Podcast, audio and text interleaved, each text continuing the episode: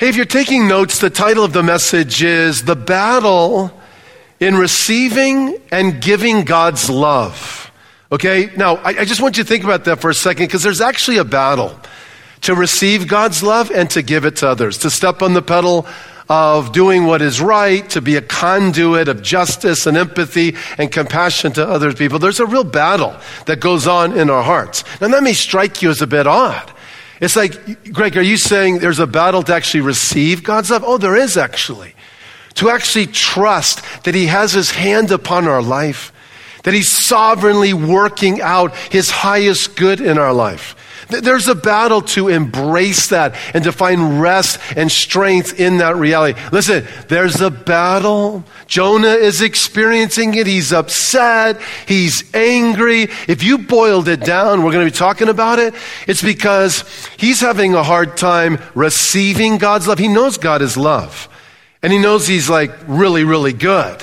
But in the moment, he's having a hard time being renewed in that very reality. I mean, maybe that's you this morning. You know, you're just having a hard time. Man, I'm just really going through it. But I got to tell you something. As a child of God, you are loved.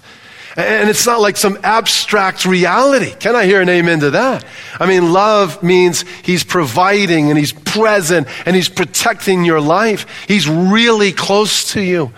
He's working out his highest good in your life. It's like, okay, I know that. Okay, but the Holy Spirit really wants you to know that. He really wants to bring that reality to your heart. Jonah, we're going to talk about it. He's struggling with this big battle in his life, not only receiving God's love personally, but being a conduit to other people. Okay? So that's kind of the big idea. Let's get a little running start. Do you remember when we were kids in grammar school, the teacher would say, There's no such thing as a dumb question? Could, could you raise your hand if that makes any sense? We, we've heard that before, right? You know, my brother used to say to me when I'd ask a question, he'd go, You know what? If you don't know the answer to that question, I'm not going to tell you. That's what he used to say. As if if I knew the answer to the question I was asking, he would tell me, right? Or something. He would say, You know, if you don't know, I'm not going to tell you, but I'm asking the question. If you don't know, I'm not going to tell you. You know, just think about it. Didn't dawn on me until a little later how weird that response is, right? Um, but by nature, questions jumpstart mental processes. It's true.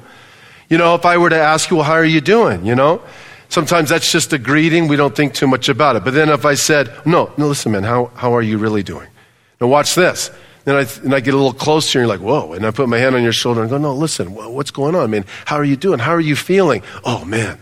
That all of a sudden jumpstarts your thinking, gets you focused on a particular issue. I got to tell you, the right question can actually save a life. My precious sister, I have two older sisters, and the one nearest to me in age, I believe, is in heaven, even as I speak covered by the grace of the Lord Jesus Christ. But she had some physical issues, and she was a nurse, a credible nurse in Texas.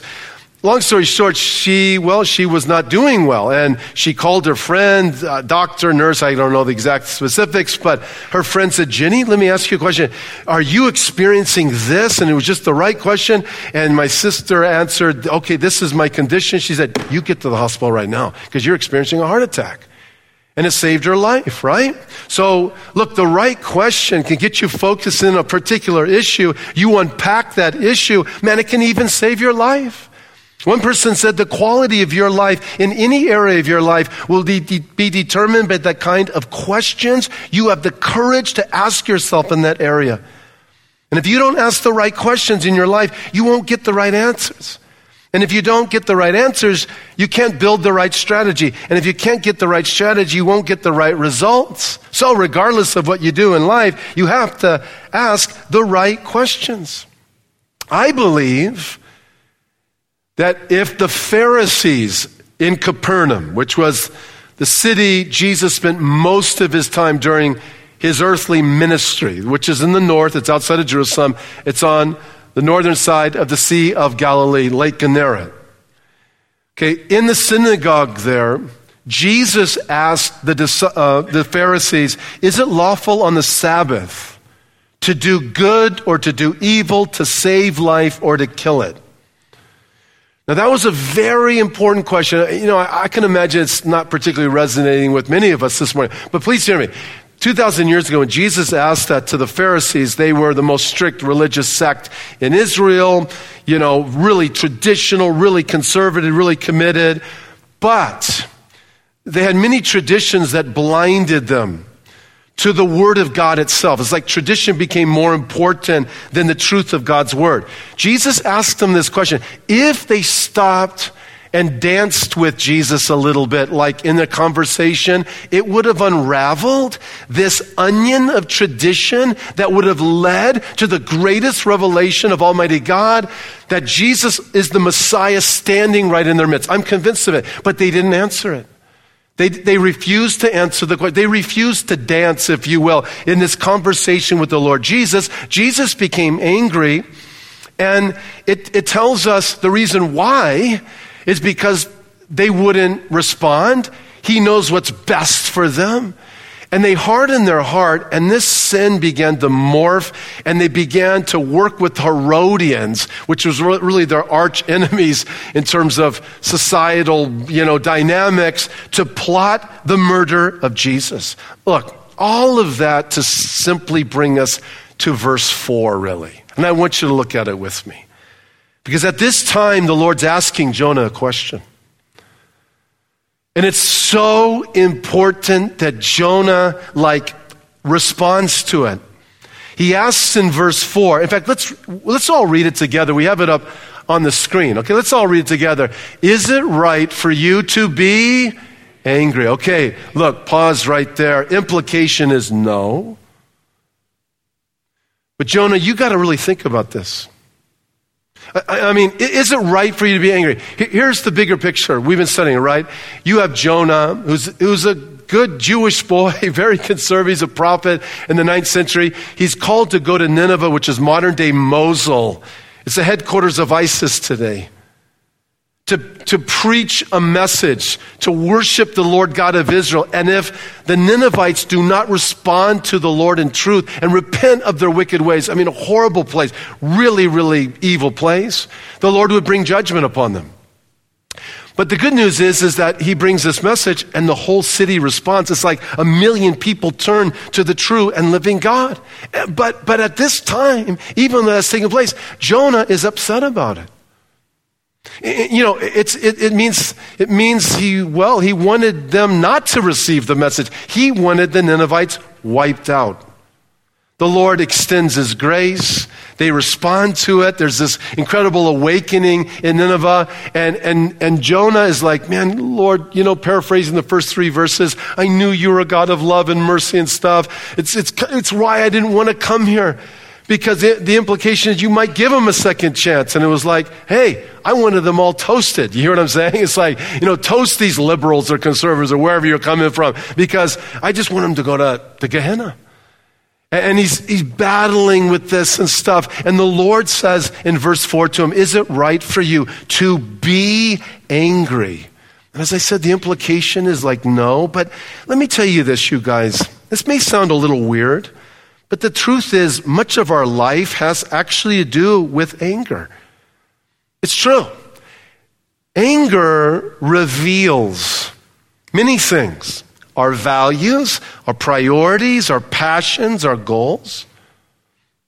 I mean, to ask what upsets you, what really bugs you, will give a window into the inner workings of your heart, good, bad, or ugly. It's been said you know, you can tell the measure of a man by what he sweats over. If he sweats the little things, he gets upset and ticked off about all these little things. It says a lot about his values and his priorities and his character. If he's patient and he's non reactive, oh, that just tells you, you know, he's a person of character, there's strength from the inside out. Anger is not necessarily sin.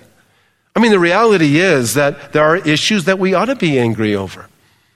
You know, Ephesians chapter 5, we have it up on the screen, 15 and 16. I have it misprinted there. It's not 15 to 27.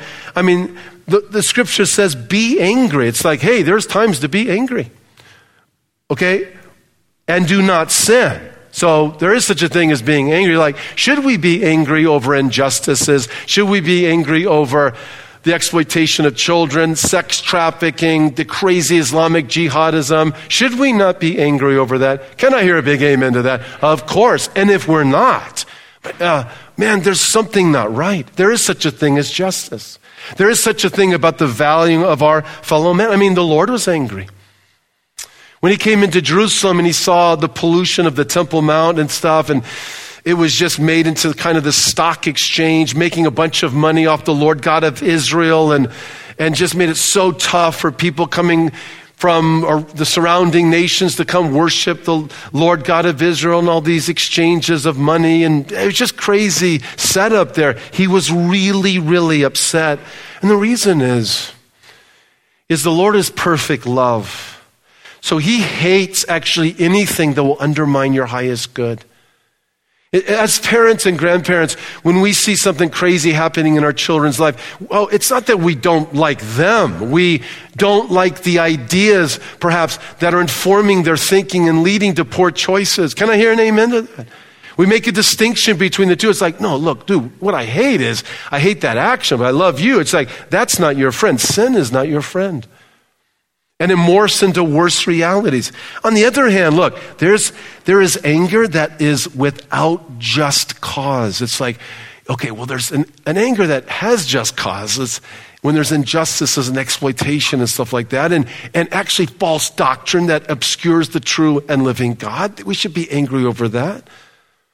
I mean, Jesus said, look, I'll paraphrase it, if you stumble a little one, you're like filling their head with a bunch of garbage that keeps them from having right relationship with God. You might as well tie yourself to a millstone and jump in the lake. I mean, it was like kind of mafioso in a way, you know. It's like, hey, I'm just telling you right now, hearts and minds are precious. And it's like we all have a responsibility towards one another. So if, someone is perpetuating as a conduit of false information, it's not good because it has a big impact on people's lives. On the other hand, as I said, there is unjust anger, like, oh, I'm just so ticked off because I'm frustrated.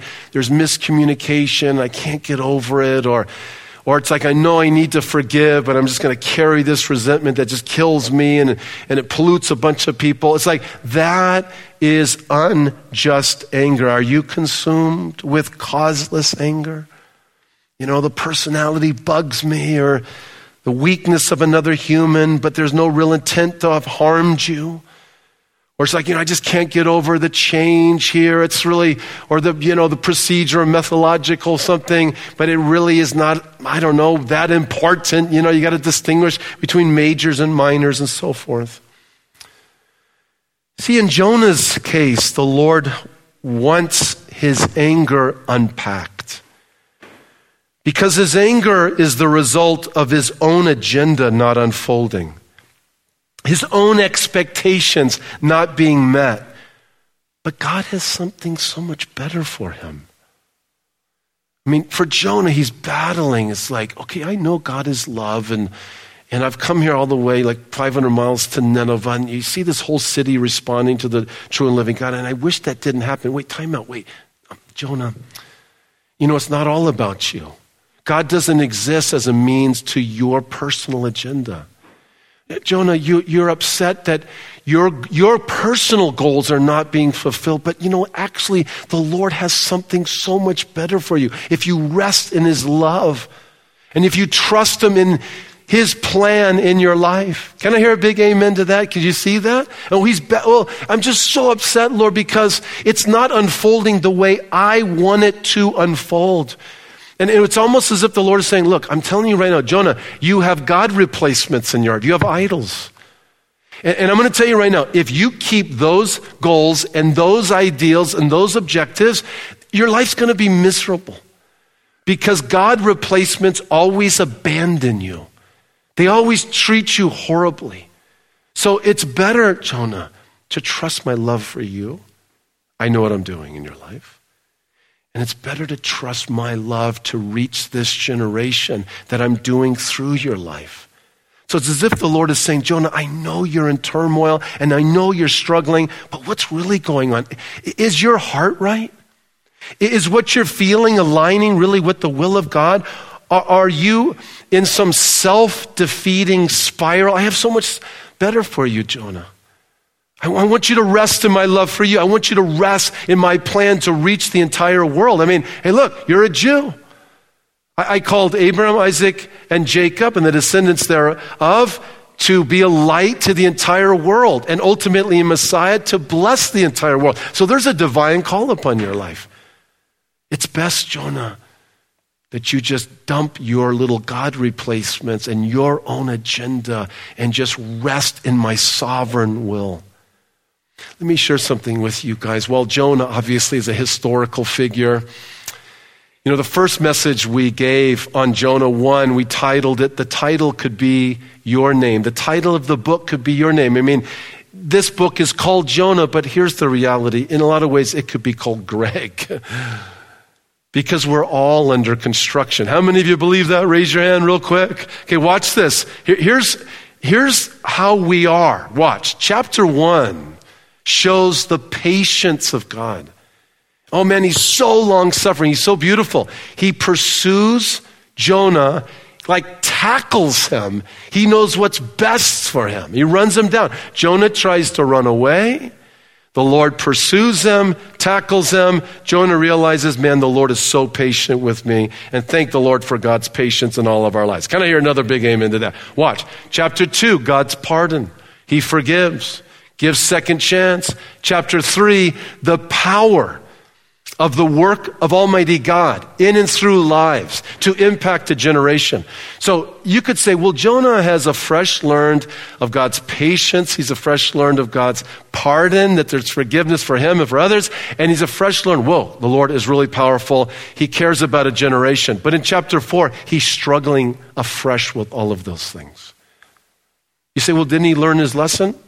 Have you learned your lesson? And have I learned my lesson? I mean, are we still not under construction? See, here, here's the thing we struggle with the patience of God.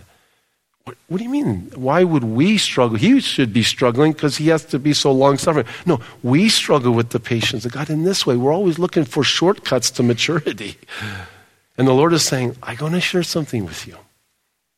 The need in your life for renewal and change is much greater than you think it is. It's like I came to faith by the great grace of God when I was 16. The Lord rescued me from stupid decisions. I had a real sense of new identity, His presence and love in my life. But I have to say, did I really know Greg Denham at 16? I mean, the reality is, I have a greater understanding of who I really am by nature as I've gotten older. And now, at 39 years of age, oh, just kidding.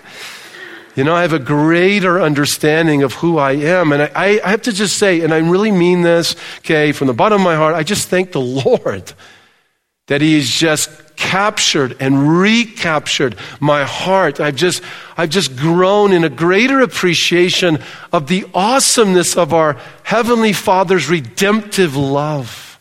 I'm just amazed, Lord, you, oh Lord, you knew I needed you. In fact, let me tell you one of the strengths of Christians. Because it's not like, oh man, we're so much better than other people. Well, let's tell you one area we're stronger than our unbelieving friends. We're stronger in that we have a greater understanding of who we really are. It's like, and look, this may blow you away. Look, like there's wickedness. No, Jesus said, out of the heart the mouth speaks. I mean, there's total self indulgence. There's pride. There's ego. Would you not agree with this, you guys? You say, that's so radical to speak in such terms. Well, you know what? Here's the thing that's a sign actually of strength.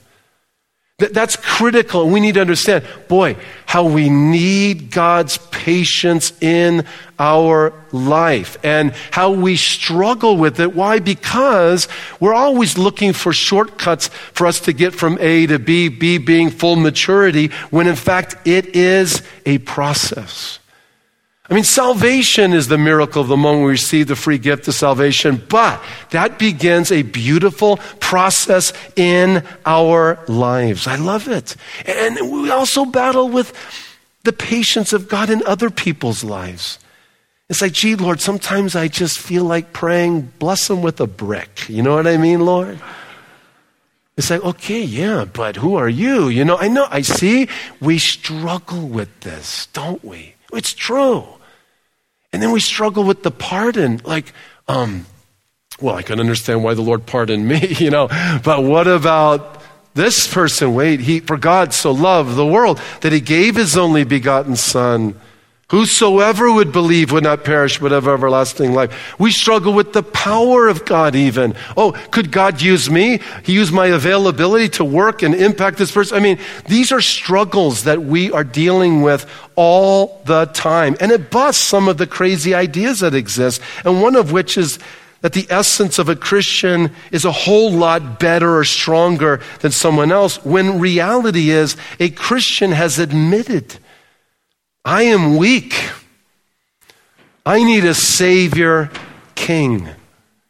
In fact, the hope for my life is that I'm going to trust in the Savior King in my life. And here's the reality we're all like Jonah, having experienced a type of death. Jonah was thrown overboard, a type of death, and then resurrection. He was swallowed by that big fish. And then he was regurgitated back on dry land, and then this process began. And as I mentioned, there's the miracle of the moment of salvation. That's a gift, but then it begins this process. And this means that we are forgiven and loved and empowered, and that our old patterns of anger and fear and denial are actually under a death sentence. In Christ, we have power over self defeating realities, self defeating godless decisions and bents and powers. It's like we have Christ in us, the power of his resurrection. So the power of sin, it could be said, it's like it's been unplugged. And yet, we still struggle. Even though, as I mentioned, fear and anger and denial are all under a death sentence. Oh, before the Lord, there's no judgment, no condemnation in Christ. But the presence of sin still exists. And it can like rise up, erupt in our life. And what's happening in Jonah's life is just that. He's battling with himself. He's angry. And, and, and cutting to the quick, it's because he's refusing to trust God's love in his own life and to trust the love of God in the lives of others. Does that make any sense there? Oh, it's so important. Go back to verse 1. We have it up on the screen. It displeased Jonah exceedingly. He became angry. So he prayed to the Lord and said, Oh Lord, was not this what I said when I was still in my country? And therefore I fled previously to Tarshish, for I know that you are a gracious and merciful God, slow to anger, abundant in loving kindness, one who relents from doing harm. Therefore now, O Lord, please take my life from me, for it is better for me to, can someone tell me, die than to live. Let me look up here for a second. I'm going to share something with you. When, when the Lord is replaced in our life with some agenda, some goal, we'll develop this the more. It, it, let me just tell you, it ultimately treats us really bad and ultimately abandons us. That's what an idol does. And there's all kinds of idols. It can be sensualism, materialism, it can be some ideology, it can be a person. It, it could be a marriage. It's like, I just, well, this is my God and this is number one in my life. But be careful because humans are humans and ultimately we leave each other, we die, we're ultimately reunited in the Lord. But I got to say, if, if we don't have the Lord Himself as the source of our strength and identity, it, we, we, become really unstable and neurotic. And even like Jonah's, like, man, I want to, can someone tell me, it's like, I just, okay, well, um, Jonah, um, is it right for you to be angry? Let's unpack this thing. See, what happens is Jonah ends up isolating himself here. He withdraws, he disengages. And, and that's, that's a pattern of unresolved guilt, not being in a place where you need to be as you begin to isolate yourself. By nature, man is, is a hider. We, we hide. In fact, there really would be no need for modern psychiatry or psychology unless man by nature was a hider.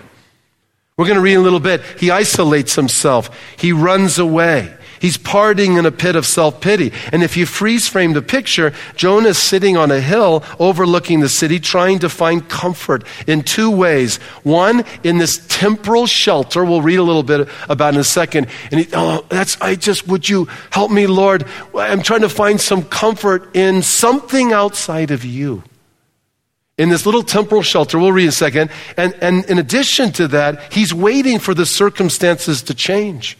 He's actually on this hill looking down at the city, hoping that the Lord just torches the place. He's waiting for the circumstances to change when he should be changing himself.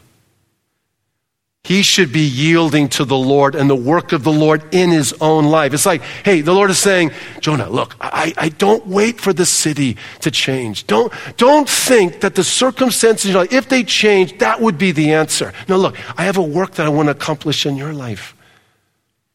Remember James chapter 1 consider all joy when you fall into various trials and adversity. It's like, man, that's hard to do. Well, please understand me. He says that adversity is used to mature you and grow you. And that's why you consider it joy. It's like, look, the Lord wants to change the way you think. He wants to change you. He wants to grow you. Can I hear another big amen to that? See, some of us are waiting for our circumstances to change. And what happens if they don't? For Jonah, it's like, man, I just want to die all the more. And the Lord is saying, Oh, John, I just have so much better for you. Would you please rest in my love for you and rest in my plan that I'm working out in your life? You see, when he doesn't change himself, when he doesn't find strength and comfort and his expectations met, he just wants to die. And it just reminds us the most miserable person really on planet Earth is the Christian who is refusing to rest in God's love and plan and protectiveness in the work of God's Spirit in their own life and trusting, okay, Lord, you're sovereign over circumstances, you're providential, and in the work of the Lord through their life.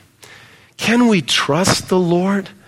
I mean, is He not intimately involved in our life? I mean, remember Jesus taught us to just ask, seek, and knock, and the Lord always gives us what is good. He always blesses us with Himself. We can trust that. Because once we ask, we can say, okay, Lord, then you're in control. And I can trust you're working out your plan. Imagine if someone, let me just put it this way imagine if someone had given you a million dollar ring I mean, like a million monstrosities big carat diamonds, you know, and they gave that to you.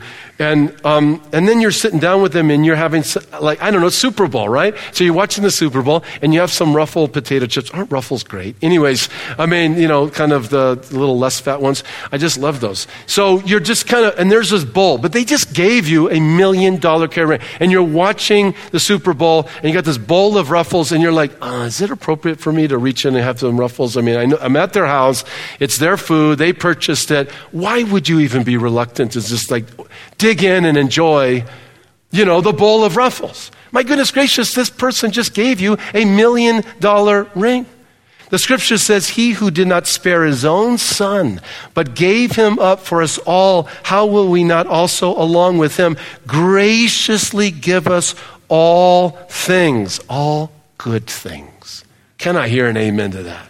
Look at verse 5. So Jonah went out of the city, sat on the east side of the city. There he made himself a shelter, sat under it in the shade, till he might see what would become of the city. And the Lord prepared a plant and, and made it come up over Jonah, that it might be shade for his head, to deliver him from his misery.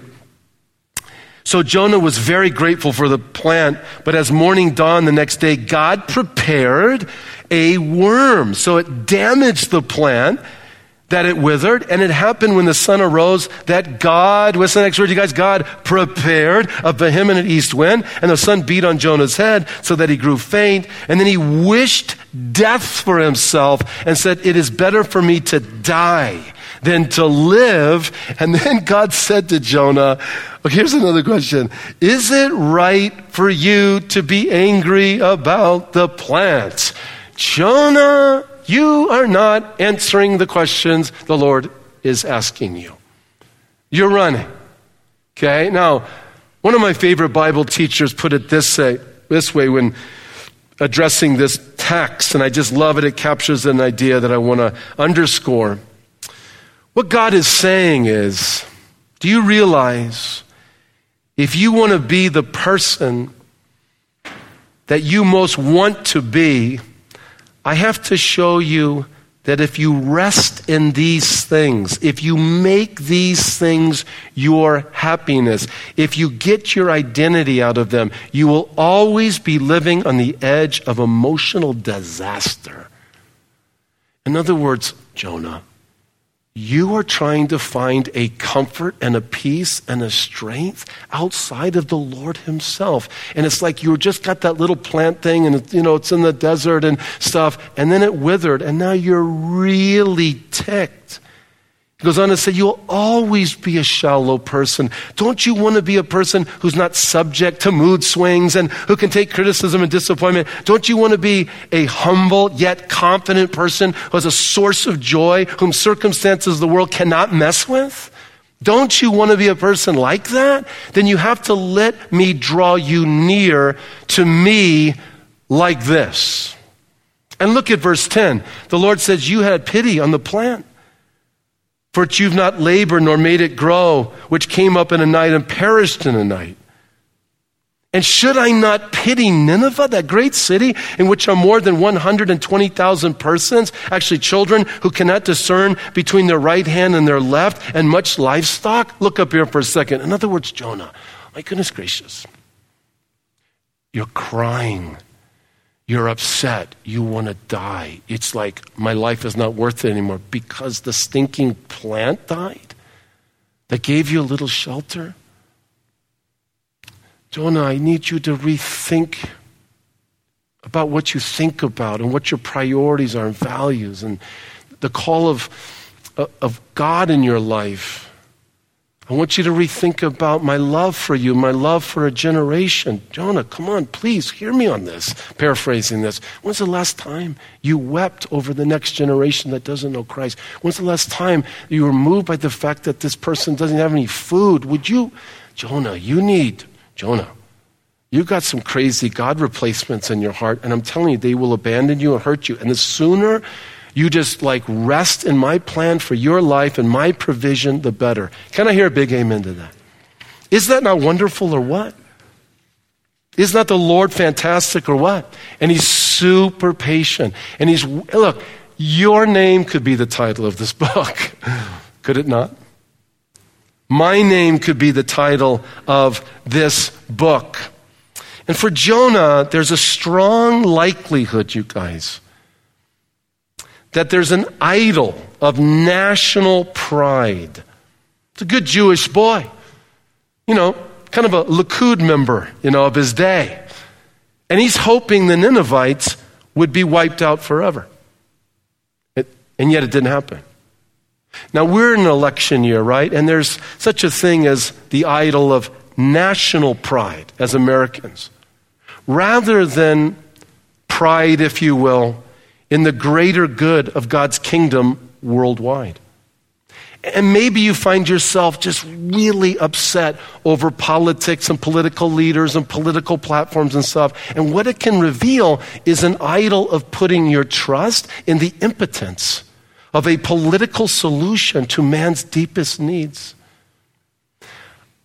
I wonder how many of us have tried to find some shade under the Democratic Party.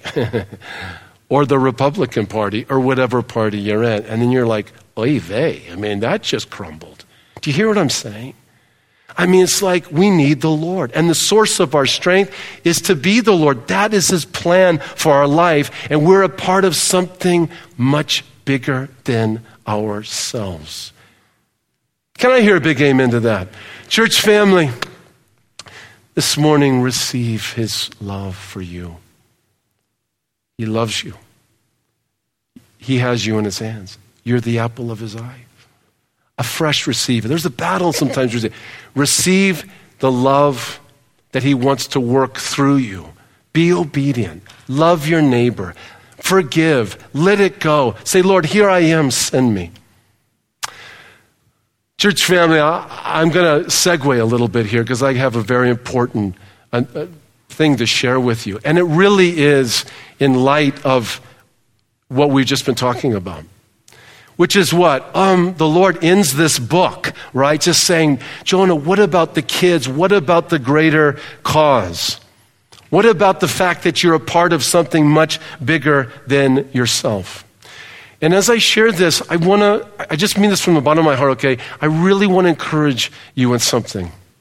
I really want to encourage you to listen to what I'm going to share with you through the lens of the truth of God's Word, which gives us a much more accurate view of what reality is. You say, what are you talking about? Well, the lens of God's Word tells us the Lord is here. Can I hear a big amen to that, right? The lens of God's Word tells us that He indwells us, that He's working His plan out in our life. The, the lens of God's Word says that we are the hands and feet of the Lord Jesus in our generation. Okay, the lens of God's word says all things work together for the good to those who love God, are called according to his purpose. So please hear this seriously. Like, like I was listening to the Republican, you know, debate, and it's one thing to look through a lens politically and economically and you judge it. It's a whole other thing because we're Christians. And we believe in a Savior, and we believe that the Lord is building His church, and the gates of hell shall not prevail against it. Can I hear a big amen to that? That's why we're here. We're worshiping the Lord. And the church is upreach, it's like relationship with you, Lord. The church is in reach. We love each other. We care for each other. We bless each other. The church is outreach. We are his hands and feet in this generation. That's a quick worldview of really what a Christian is.